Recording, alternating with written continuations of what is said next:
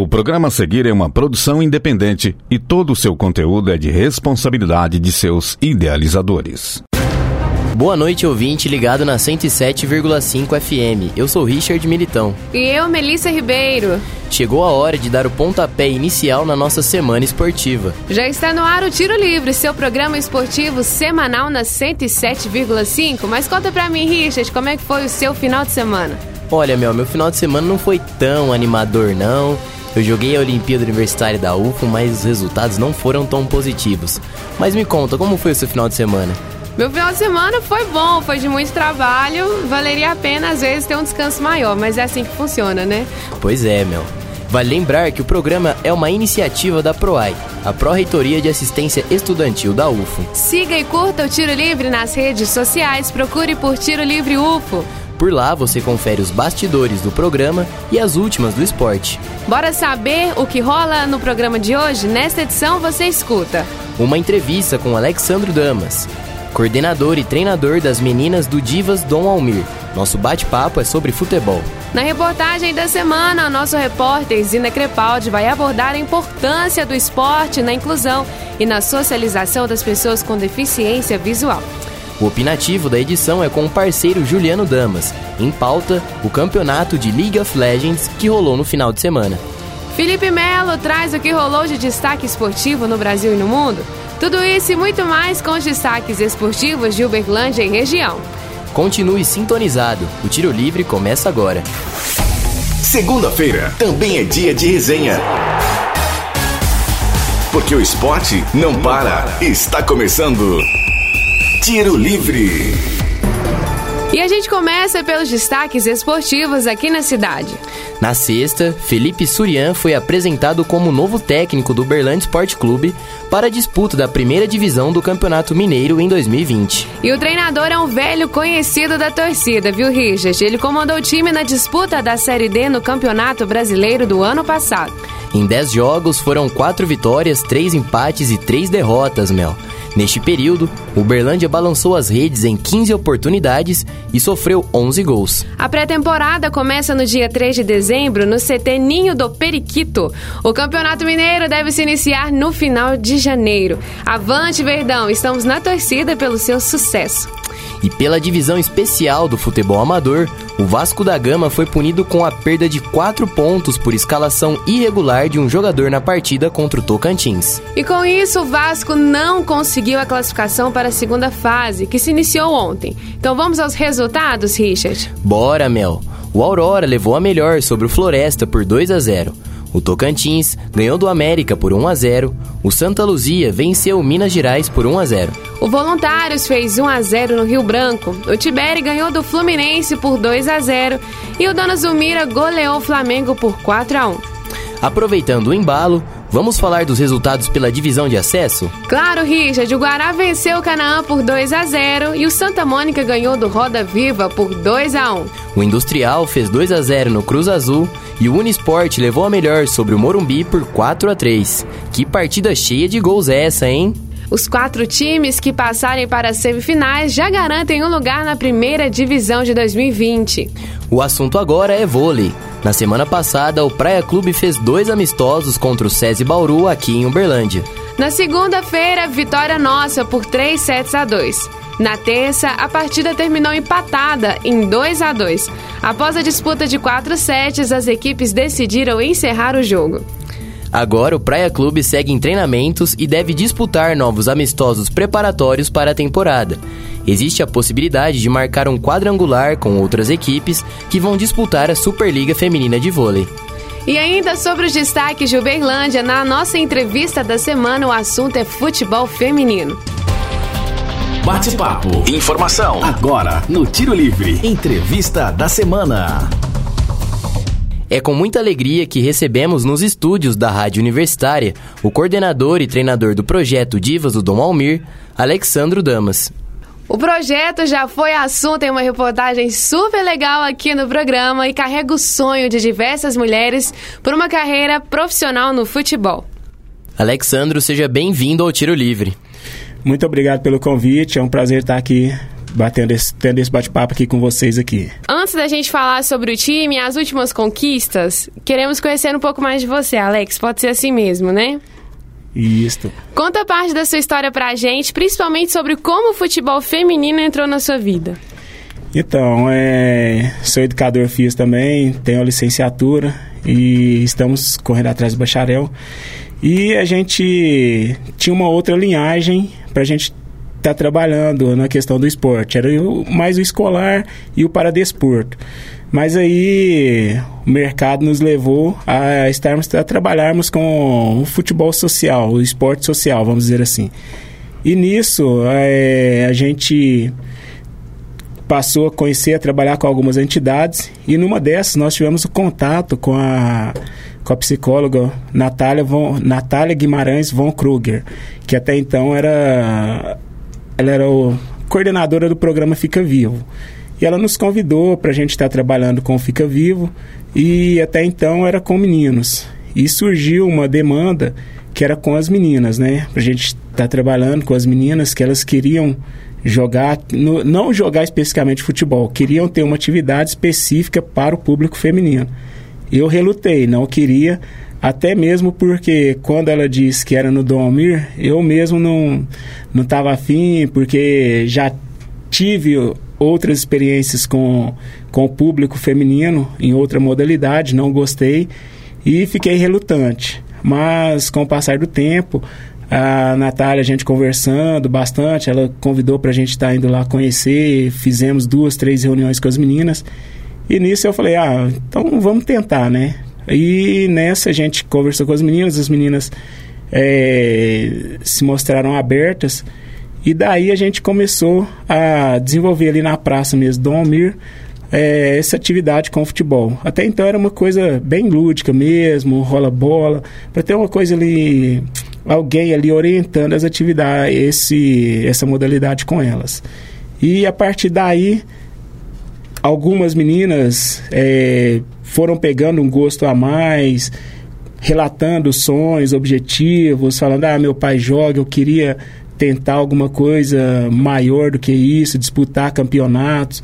E a gente foi buscando contatos com outros professores, colegas, é, para saber como que eles estavam jogando, se eles tinham equipes.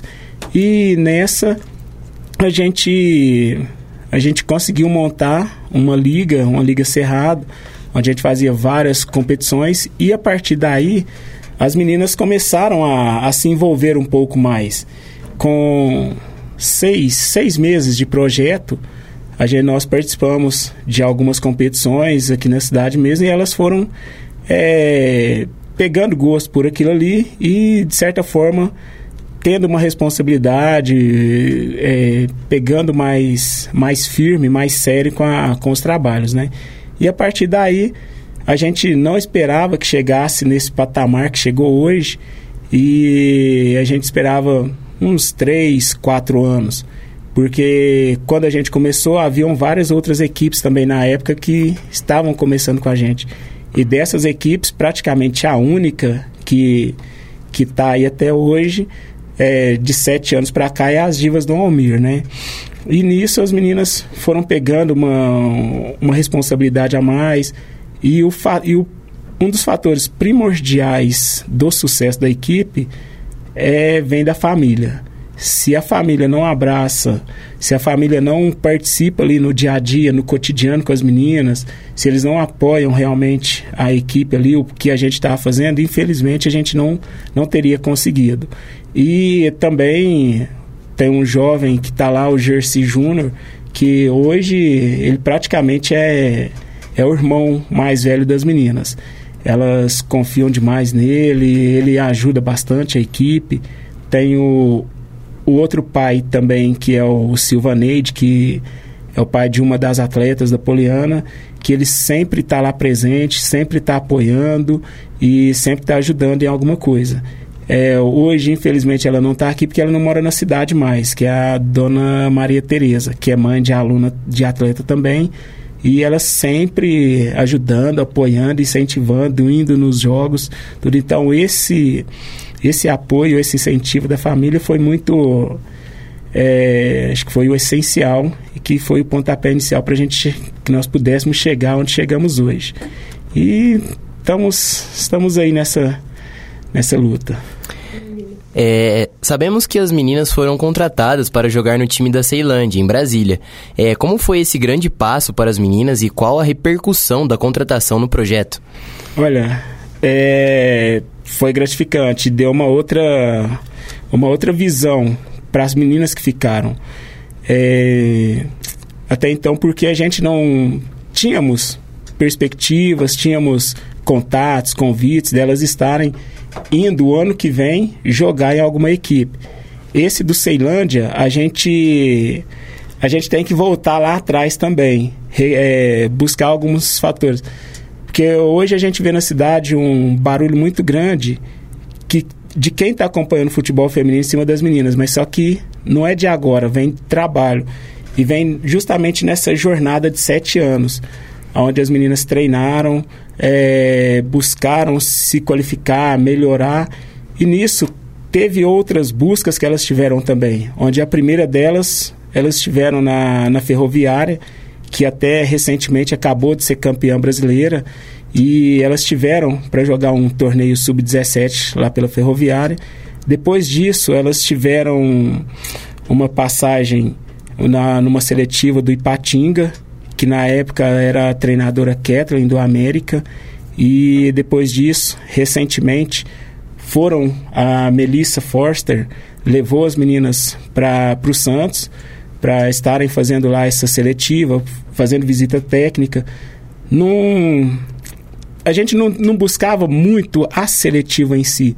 A gente buscava era abrir portas para que as meninas pudessem estar indo nesses lugares e ficarem lá treinando durante três, quatro, cinco dias, porque isso realmente faz a diferença na vida não do atleta, mas de um cidadão. Ela pode não se tornar uma atleta, mas posteriormente, com essas experiências, ela pode ter uma outra visão, ela pode ter é, uma outra concepção do que é o esporte na vida dela. E mesmo ela não sendo atleta, ela pode identificar algum nicho ali, algum algum campo ali que ela pode trabalhar e contribuir para desenvolver a modalidade dela, não especificamente sendo atleta.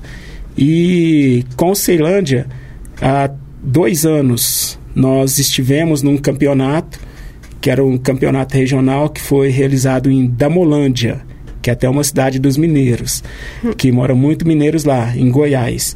E foram o Aliança, que é uma equipe de ponta do, de Goiás, o próprio Ceilândia, nós, Divas do Almir, e a equipe de Damolândia. Foi, foi um quadrangular que a gente disputou com eles. E as meninas, a mais velha da equipe, 16 anos. E inclusive a destaque foi a Moniquinha, uma menina de 10 anos. E nisso, o professor Sidney, a gente já se conhecia das quadras e a gente se conheceu mais, teve uma relação mais estreita a partir desse jogo. A gente conversou mais tudo, e ele observou bastante as meninas. E nisso, o ano passado, nós não conseguimos disputar o Barbosa. E esse ano eu recebi o convite dele, da professora Adriana, é, para levar as meninas para lá, para o Ceilândia, para fazer participarem da, das seletivas. Mas só que a gente também não tinha condições e estávamos em competições aqui. E então foi feita a proposta para que nós fôssemos disputar o torneio Barbosa, que hoje, se não é um, o melhor e maior, está entre os três maiores torneios de futsal feminino do país. E a gente foi, é, a convite da professora Adriana, para, para que as meninas da nossa equipe fossem lá e eles observassem elas. Então foi nesse torneio que começando lá atrás em Damolândia, que o professor Sidney já tinha as informações das meninas, e culminando aqui esse ano, é, agora dia 7 de setembro, é, culminando com esse torneio Barbosa lá, onde a auxiliar Rosana, o, profe, o treinador Pablo, viu as meninas e logo de cara já já se interessou e já quis levar as meninas. Então isso foi gratificante. Para a gente aqui, foi uma surpresa que a gente esperava. Sair duas, uma, mas sair igual saíram seis. é, até conversando com a Melissa, ela jogou fora do país, tudo, conhece muitas equipes aqui. Até ela mesma se surpreendeu, mas não, não conheço, eu desconheço uma equipe no país que tenha saído tanto talento assim, igual aqui. Foram seis de primeira, então isso pra gente foi. É lógico, a gente fica grato né, pelo, pelo reconhecimento do trabalho, mas que isso não pode, de forma alguma, é, fazer com que a gente seja egocêntrico ou, ou tenha uma, uma visão, vamos dizer assim, de, de, de é, diz, de, de, de, ignorar as pessoas, fazer com que, ah, eu já cheguei aqui, tá bom. Aquela coisa aquela autoestima elevada, não. Uhum. Você tem que ter autoestima mais moderada pelo trabalho. E pés no chão sempre. É. Legal, Alex. E você comentou que lá no início, às vezes você né, não estava querendo muito trabalhar com as meninas e tudo. E já tem, pelo que eu entendi, sete anos desse trabalho. Que mudanças sociais também que você conseguiu ver no bairro, trabalhando com as meninas? Quais as mudanças mais significativas, assim, que você pode perceber durante o seu trabalho? Olha, como eu sempre falo, pessoal, você é treinador? Não, não sou treinador, não não sou técnico de equipe, não sou nada. Eu sou apenas um, um educador físico, um professor também não me considero porque não tenho muito a ensinar nem nada. Eu mais aprendo do que eu levo alguma coisa. Eu sou apenas uma pessoa que teve a oportunidade, teve a sorte de passar por um curso é, universitário e que, enquanto cidadão, identificou algumas nuances ali que até então eu não, eu não havia vivido, não era, não fazia parte da minha realidade. Então, vendo as histórias delas e vendo a particularidade delas, onde elas estavam inseridas, meninas que vêm de ambiente de violência, violência física, agressões, é, é enfim, outras outras nuances é, isso sensibilizou bastante a gente. Meninas que até então não tinham, elas tinham sonhos, mas só que elas não tinham aonde iniciar, não tinham é, como, por onde começar, como começar, de que forma começar.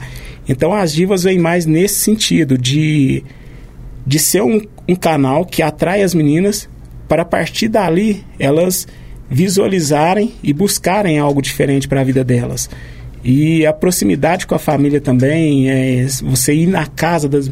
É diferente. Por isso que eu falo, não sou treinador, não sou professor, é, eu sou apenas mais um cidadão. Porque esse é um trabalho que, hoje, pelo status que o time quer, muitos querem estar ali. Mas só que ninguém se prontifica a fazer o que a gente faz. Que é você tá indo na casa da menina, é, não 24 horas por dia, mas todo dia tá indo lá, isso é cansativo. Você tá indo lá, você mandar uma mensagem pro pai, pra mãe, que são 32 meninas, quer dizer, você fica meio meio saturado às vezes. Mas se você se propõe a fazer aquilo ali, então você não tem que saturar, você tem que a alegria no rosto e, e vamos embora, porque você que escolheu a fazer aquilo ali. Então eu não reclamo hora nenhuma, faço com o maior prazer. Às vezes cansado tudo mais a gente vai. Então nisso é comportamentos na escola mesmo, professoras, professores, diretores. Nossa, essa menina entrou aqui, ela era assim, toda agressiva, não sei o que, não tirava nota, sempre chegando atrasada, não sei o que. E tem dois casos de mães que já falaram, e recentemente diretoras também, Olha, essas meninas entraram aqui, ela é a outra. O que, que você fez? Eu falei, nada. Elas que elas que viram a, diferença e as próprias meninas ali mostraram para elas essa diferença. E hoje são caderno de ocorrência delas praticamente não tem nada. É, a nota delas melhorou bastante, disciplina com horário. Elas chegam cedo, estudam um pouco mais. É, são mais dedicadas, uh, cuidam da, dos seus pertences, porque lá a gente tem uma regra que as atletas é que tem que cuidar do seu próprio material. Então, isso aí passa para a vida da pessoa, né? E a gente também tem aquela coisa, como que é de manhã? Você acorda, arruma sua cama? Não. Então, primeira coisa, tarefa do seu dia, Você vai levantar, antes de sair do seu quarto, arrume a sua cama. Se você não consegue fazer uma tarefa simples dessa, você não vai estar tá preparada, não vai conseguir executar tarefas mais complexas. Então, quer dizer, a gente utilizou o cotidiano dela para trazer para dentro do esporte. Isso aí é que fez um, uma grande diferença no projeto e que vem fazendo. E que hoje elas veem que não é possível só sonhar, que é possível também delas realizarem com as colegas que estão lá. E tudo vai depender da disciplina, da responsabilidade, do comprometimento, da dedicação que as colegas tiverem lá. Isso vai fazer com que elas possam estar tá indo. Até para as categorias de base também, as 15, 16, elas têm a oportunidade o ano que vem de estar tá indo para estar tá jogando o campeonato estadual lá e o campeonato brasileiro. Então, elas já tendo essa formação, já ajuda bastante. E mais ainda, até então, essa questão das viagens, eu mesmo descobri várias cidades aqui em Viras, já jogava, passei em várias cidades, mas tem algumas que eu nunca tinha ido. Santa Fé, é, tem uma outra também que nem sei, um pingo d'água, não sei, é, grão mongol, nem sabia. Então fui descobrir a partir delas também. E, e da Molândia é uma outra também que a gente foi descobrindo a partir disso também. E é o que fez elas saírem daquele mundinho, essas viagens todas, que fez com que elas chegassem nesse patamar. É, a gente já sabe que o projeto é um grande sucesso né, entre as meninas, mas se alguém quiser mais participar do projeto, como que essas meninas podem fazer para participar e entrar nesse projeto tão grande? Então, o projeto, a gente. É, hoje nós estamos com um problema com o espaço, né? Onde a gente treina, graças ao professor Tiago, da Escola Ederlindo, ele abriu para gente, para que nós treinar, para, para as meninas treinarem lá todas as, as quintas, das 19 às 21 horas. E a gente tem uma parceria também com algumas professoras, médicas, advogadas também, que elas têm um horário aqui no, na quadra do Centro Comunitário Lagoinha aos domingos, das 10 às 12 horas da manhã. E a gente está utilizando esses dois espaços. O outro, às terças, a gente ainda está na quadra lá do, do Dom Almir das, das 20 até as 21h30. Então, nesses espaços aí, pode estar, tá, a menina pode estar tá indo lá para estar tá conhecendo, para estar tá participando.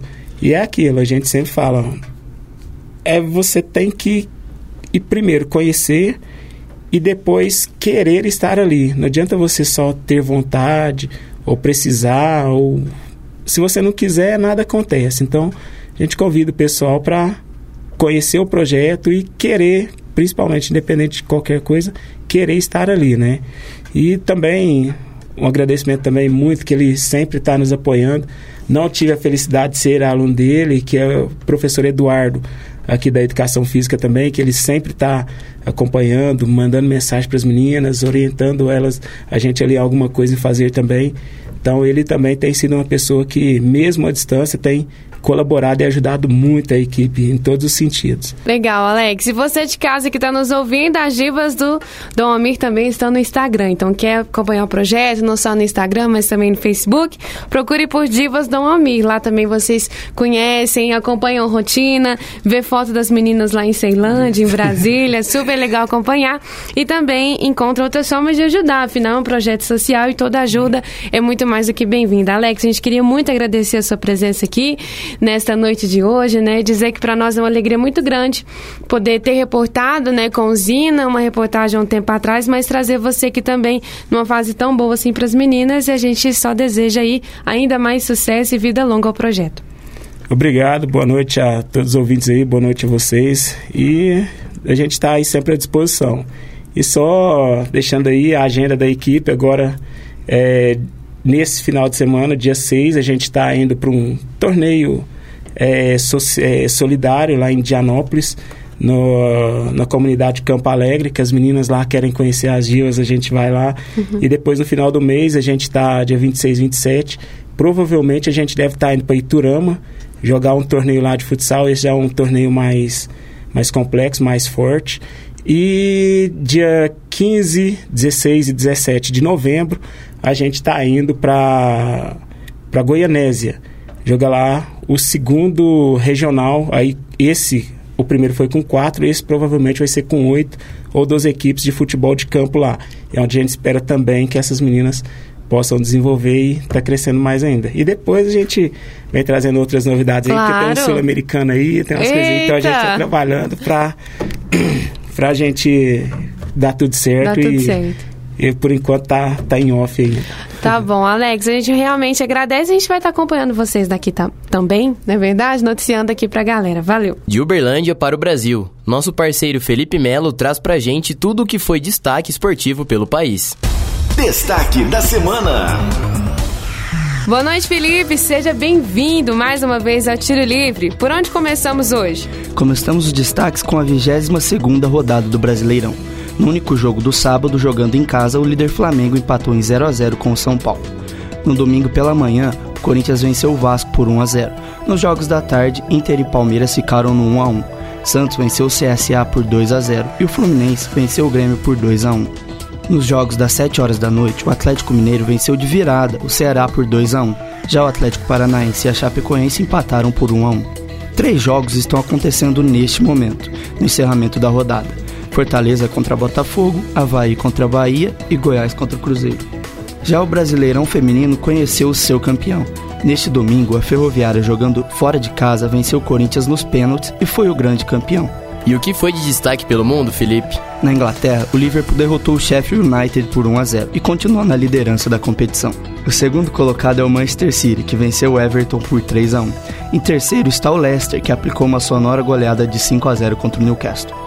Pelo Campeonato Espanhol, o Barcelona venceu o Getafe por 2 a 0. O Real Madrid continua na liderança do pós-empate sem gols no clássico contra o Atlético de Madrid. O Granada permanece sendo a sensação do campeonato e continua na vice-liderança após vencer o Leganês por 1 a 0.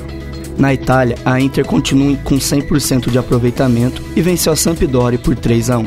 A Juve venceu o Spal por 2 a 0 e continua na vice-liderança. O Milan continua decepcionando no atual campeonato. Neste domingo foi derrotado em casa pela Fiorentina por 3 a 1. Já na Alemanha, o Bayern se tornou líder após vencer o Lanterna Paderborn por 3 a 2 e contou com o tropeço do até então líder Leipzig, que perdeu em casa para o quarto colocado Schalke 04. Fechando o giro pelo futebol europeu, o PSG continua liderando o campeonato francês, após vencer o Bordeaux por 1 a 0. Dos campos para as quadras, no domingo, o Brasil de basquete feminino atropelou o Porto Rico por 95 a 66, na disputa pelo terceiro lugar da Copa América. O vôlei feminino ficou em quarto lugar na Copa do Mundo da modalidade, após vencer no domingo a Rússia por 3 sets a 1. Na Fórmula 1, aconteceu o GP da Rússia e o inglês Hamilton venceu mais uma, abrindo 79 pontos de diferença na classificação geral para o seu companheiro de equipe Bottas. Os jovens Leclerc e Verstappen são terceiro e quarto, respectivamente, na classificação. Vettel é apenas o quinto no campeonato. Valeu, Felipe, por manter o nosso ouvinte sempre bem informado. E continuando com a edição, vamos para a nossa linha opinativa. E quem solta o verbo pra gente hoje é o nosso parceiro Juliano Damas. O bate-papo da edição é sobre League of Legends, o famoso LoL. Agora, no Tiro Livre. Opinião. Boa noite, Juliano. Seja bem-vindo a mais um programa. E a gente começa querendo saber: há poucas semanas acabou o CBLOL, que é o Campeonato Brasileiro de League of Legends, e teve time que saiu dos gramados para as telas e se saiu campeão? É isso mesmo, Mel. Boa noite você, boa noite ao Richard e aos ouvintes da Rádio Universitária. É, o Flamengo, que é uma das equipes mais tradicionais do futebol brasileiro, montou sua equipe de esportes no League of Legends, mais conhecido como LoL, e se sagrou no último dia 7 de setembro campeã brasileira da categoria. É, lembrando que o LoL, para quem não conhece, explicando pro ouvinte, é um jogo de estratégia onde você escolhe personagens e batalha numa arena 5 contra 5 e é hoje um dos jogos mais competitivos no cenário dos esportes. É, o Campeonato Brasileiro acontece no primeiro semestre, onde tem o primeiro split, e no segundo semestre temos o segundo split, que é qual o Flamengo ganhou é, no- nos últimos dias. É, essa vitória, ela acaba com uma mini maldição que havia, pois desde 2018, quando a equipe rubro-negra foi formada, é, o Flamengo havia chegado em todas as finais da competição, mas sempre havia amargurado o vice-campeonato. Esse ano foi diferente, a equipe venceu a INTZ por 3 a 2 e conquistou o inédito título para os flamenguistas. É, um recorde dessa edição foi que o Felipe BRTT, um dos jogadores mais conhecidos do LoL nacional, conquistou pela quinta vez o CBLOL e foi o primeiro jogador a ser pentacampeão brasileiro de League of Legends. Realmente um feito. De quebra, o Flamengo conquistou a vaga para o Mundial, que começa nessa quarta-feira, dia 2 de outubro, em Berlim. Bom, Ju, e agora o que esperar do Flamengo nesse Mundial que começa nessa semana? Olha, a rixa de Flamengo vai ter vida dura, viu?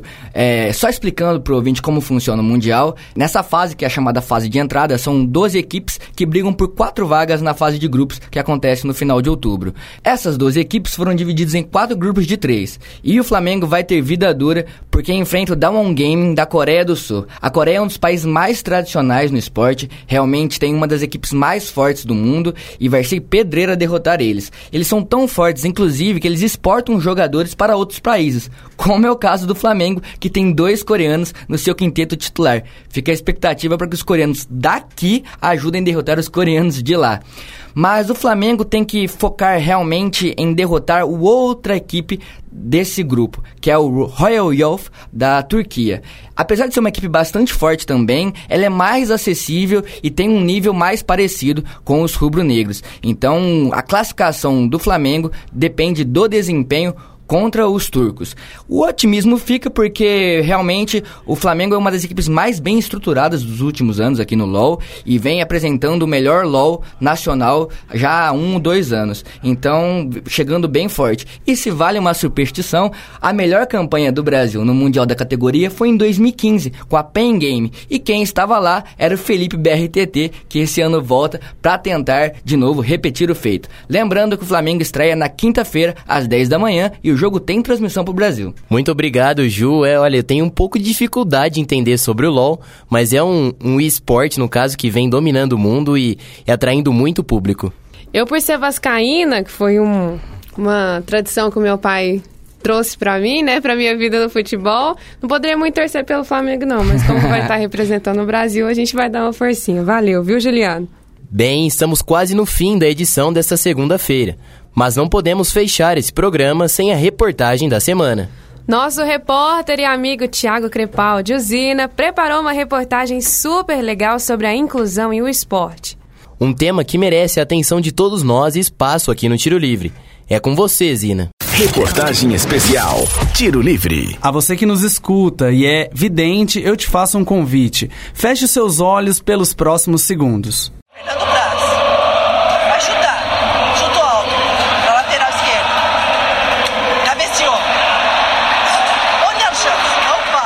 Essa narração que acabamos de ouvir é de Silvia Greco, ao lado do filho Nicolas, de 12 anos, durante um jogo do Palmeiras.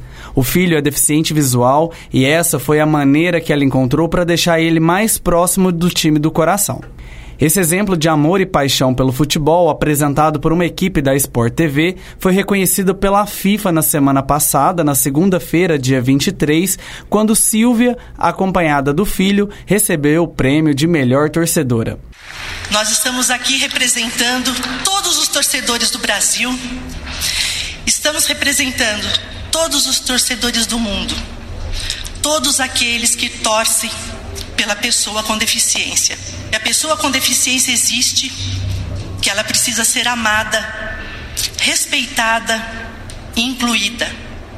Obrigado, Deus, por me permitir ser ponte e hoje representar não só meu filho, mas todos do mundo que têm alguma deficiência e que precisam de oportunidade. Obrigada. As palavras de Silvia provocam reflexão sobre a inclusão das pessoas com deficiência, e o esporte pode ser um importante aliado na socialização. Mas o psicólogo Ítalo Weiner explica que nem sempre foi assim. Nem sempre foi assim. O paradigma vigente antigamente era o paradigma da exclusão. Né? As pessoas com deficiência elas eram mantidas em instituições próprias, ou se não, ficavam mantidas dentro de casa mesmo. É, isso vai mudar somente com a chegada da Declaração dos Direitos Humanos, em 1948, que é um documento que vai justamente dar poder aos movimentos sociais, dar poder às pessoas com deficiência de lutar por seus direitos e de lutar por uma melhor visibilidade na sociedade. Ele comenta ainda que a partir desse ponto dos direitos garantidos que aconteceu a mudança da ideia de reclusão e passou-se a pensar na inclusão das pessoas com deficiência. Os movimentos sociais, as pessoas com deficiência começam a ganhar destaque no ambiente público e com isso a oportunidade de se desenvolvendo, né, é, começa a aparecer. A gente tem o princípio dessa mudança, primeiramente nas escolas, com as adaptações nos planos didáticos. Depois a gente tem essas mudanças aparecendo aí no urbanismo, com a chegada dos semáforos adaptados, das rampas na cidade, uma mudança nas estruturas físicas mesmo. E, finalmente, no campo do esporte, como a gente consegue ver agora. Na cidade de Uberlândia, a Associação de Deficientes Visuais, a DeViud, desde 1972 oferece apoio ao deficiente visual, desde a profissionalização, com o curso de massoterapia, por exemplo, até o aspecto psicossocial por meio da educação e do esporte. A secretária da associação, Rita de Cássia Santos, explica os benefícios destas atividades para os deficientes visuais. Chegam aqui, é, assim, sem muita perspectiva de vida, né? E hoje eles, eles aqui têm atividades, têm associados que chegam aqui, passam o dia por aqui, almoça por aqui. Então, assim, é, uma, é, um, é um ambiente onde as pessoas interagem, né? Onde as pessoas. É, tem assim uma, uma convivência de alegria, de, de, de, de, perceber mesmo o quanto que eles são capazes, né? O quanto que eles podem é, evoluir enquanto pessoas. Dentre as atividades fomentadas pela Diviúde, o esporte se destaca. O Elismar Divino, o mais novo integrante da equipe de goalball, conta que antes de ser convidado para o time, não sabia da existência da modalidade. Me convidaram para jogar goalball. Na época eu não não entendia assim, muita coisa não. Nem eu não sabia que tinha, que tinha esporte para deficiente visual, que é, que é o goalball. Hoje, ele revela com empolgação que adora o esporte. Nossa, eu fico animado, mas quando, quando eu falo que vai ter o goalball, nossa, no outro dia eu fico animado mais pra mim. Vem cá com a roupa tudo, chego aqui, troco de roupa, espero da hora de ir, vou. A veterana Gisele Ferreira, que pratica a modalidade de goalball desde 2011 e inclusive já foi convocada duas vezes para a seleção brasileira de goalball, explica que este esporte explora a percepção tátil e auditiva do atleta em quadra e tem o objetivo de acertar o gol dos adversários arremessando a bola com as mãos. Além disso, segundo Gisele, a paixão pelo esporte ajudou ela a se recuperar de uma depressão. Se o goalball, que foi em 2011, eu estava com depressão, aí um dia minha colega falou assim, Gisele, vamos ali comigo conhecer o esporte? Eu falei assim, ah, não. Uma pessoa magra, porque eu era bem magra, uma pessoa magra, assim, tipo, sem agilidade nenhuma, você acha que o povo vai querer? Ah, vamos, vamos. Aí nós foi, deixei o menino mais velho na escola e fui. Aí eu falei, professor, não vou dar conta desse trem não. Aí eu catei a bola, só rolei, assim, que ela arremesso fraco, né? Aí fui treinando treinando. aí eu fui pegando gosto da modalidade, fui se identificando, sabe? Cada dia fui se dedicando, depois eu comecei na academia. Aí a partir disso eu fui desenvolvendo, fui, fui crescendo. Hoje eu já. Bom, ir para a seleção para mim foi um, um sonho realizado, porque você chegar na seleção não é fácil, você tem que querer, você tem que gostar da modalidade, porque seleção não é uma instituição. O nome já diz tudo, seleção. Se você está ali porque você foi selecionada. De acordo com o psicólogo Ítalo, os benefícios do esporte são significativos para as pessoas com deficiência. E aí, com relação à questão dos benefícios psicossociais, né? A gente tem aí para quem está em campo os ganhos fisiológicos, os ganhos físicos, né, com a regulação dos hormônios. É, e fora disso, a gente consegue falar dos ganhos que o pessoal da plateia, da torcida tem. Afinal de contas, é na arquibancada que você tem a maior parte das interações sociais. O que pode gerar aí um espírito esportivo, né? Afinal de contas, o esporte envolve essa questão de aprender a lidar, seja com a frustração, seja com a expectativa. Você tem, para além disso, é, ganhos com a própria autoestima do espectador. Afinal de contas, são pessoas com deficiência finalmente ocupando espaço social, realizando suas atividades, convidando a comunidade a acompanhar, a conhecer, a torcer e quebrando essa fantasia né, desses estigmas que tinham antigamente. Afinal de contas, elas estão indo atrás da sua identidade própria e através do esporte elas estão ganhando uma voz própria. Nada é melhor para o psiquismo do que poder reconhecer o seu lugar e falar dele. E para além disso ser reconhecido e respeitado, né? E histórias como a de Silvia e do filho Nicolas, da atleta Gisele, do Elismar e o trabalho desenvolvido pela Deviud nos revela a potência do esporte para transformar realidades e nos permite compreender que para amar o esporte não precisa ver, mas basta senti-lo. Para o tiro livre, Zina Crepaldi. Acho que é de suma importância, acho que foi, na verdade, de suma importância a FIFA poder conceder um prêmio desse. É, para quem não teve a oportunidade de ver esse discurso mesmo, ver ela falando e tudo, e ela explicando pro Nicolas ali, né? Olha, Nicolas, aqui tem tanto de gente, são pessoas importantes no mundo do futebol e você vê quantos jogadores emocionados e eles e se via ali o tanto que eles viam que isso era importante, né?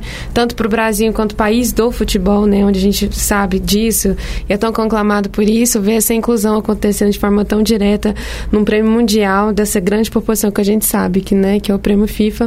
Então, Zina, quero te agradecer. Foi realmente uma oportunidade muito bacana falar um pouquinho mais sobre isso hoje. E é muito interessante porque muitas pessoas dizem que o esporte não tem relevância social, né? E casos como esse do Nicolas mostram que é totalmente o contrário. O esporte move muitas coisas além só do, das modalidades, dos campeonatos, das vitórias, derrotas. Então é muito importante ver como o esporte é um meio de dar maior visibilidade para as pessoas, enfim, como o esporte é essencial nas nossas vidas. Com certeza. E como é bom falar sobre inclusão por aqui, não é, Richard? E para você que tem interesse em conhecer mais sobre a Deviwood, a sede fica na Avenida Sesmundo Pereira, no número 1355, aqui no bairro Santa Mônica, pertinho do campus, viu? O telefone de contato é o 3236 1774. Eu repito para você, 3236 1774. E agora vamos ficar por dentro dos serviços da semana? Se liga! O que acontece na UFO? Você fica sabendo no Tiro Livre. Serviços UFO. A FUTEL, Fundação de Turismo, Esporte e Lazer de Uberlândia, promove o projeto Agita Uberlândia. O evento faz parte do programa Qualidade de Vida e tem como objetivo a prática esportiva da população. A ação acontece nos poliesportivos da FUTEL e em todos os dias da semana. Para ficar por dentro dos dias e horários, acesse uberlandia.mg.gov.br. O Núcleo Esportivo Mansur de Uberlândia abre vagas para natação, hidro e futebol para toda a população. A inscrição pode ser feita no próprio Mansur, de segunda a sexta, das 8 às 11 da manhã e também das 2 da tarde até às 5 horas. São 216 vagas ao todo, divididas por faixas etárias. Para se inscrever, é preciso apresentar um atestado médico, comprovante de endereço, cópia de RG e CPF. No caso de crianças, apenas o atestado de escolaridade e cópia do documento do responsável. O Centro de Iniciação ao Esporte de Uberlândia oferece vagas para atletas do paradesporto nas modalidades de goalball, atletismo, tênis de mesa, para badminton, alterofilismo, vôlei sentado, bocha e judô. As inscrições são gratuitas e podem ser feitas na própria sede do Centro Esportivo, que fica localizado na Avenida Amsterdã, número 403, no bairro Jardim Europa. Para mais informações, ligue 34 3224 5013. Repetindo, 34 3224 5013. Apito Final. Tiro Livre. Apito final do tiro livre de hoje. Para sugestões e dúvidas, mande mensagem no Facebook da Rádio Universitária. Aproveite também para curtir a rádio no Instagram. Procure por universitária.fm. E não se esqueça do programa. Procure por Tiro Livre UFO no Instagram ou Tiro Livre no Facebook. Fique atento às próximas edições nas segundas-feiras, às 8 horas da noite, com reprise às quartas-feiras, também às 8. E agora os programas estão disponíveis no Spotify. Segue lá, Tiro Livre. O Tiro Livre é uma iniciativa da PROAI, Pró-Reitoria de Assistência Estudantil da UFO. Caso você esteja andando pelos campos da UF e notar alguma movimentação estranha, entre em contato com o WhatsApp da UF Segura 34 99996 4597. Repetindo, 34 99996 4597. Essa edição foi produzida por Tiago Crepaldi, Pedro Vitor Vieira Rodrigues, Matheus Oliveira, Felipe Melo e Juliano Damas. Apresentada por mim, Richard Militão, e pela minha parceira Melissa Ribeiro. Com revisão de Vanessa Matos e apoio técnico de Benício Batista, Edinho Borges e Mário Azevedo. Boa noite, Richard. E a você que nos escuta do outro lado do rádio, do seu computador ou celular. Agradecemos pelo carinho da sua audiência. Boa noite, Mel, e uma ótima semana esportiva a todos. A gente se encontra logo logo pelas ondas da Rádio Universitária. Até mais. Universitária apresentou Tiro Livre. O conteúdo que você ouviu é de uma produção independente, sendo assim de inteira responsabilidade de seus idealizadores.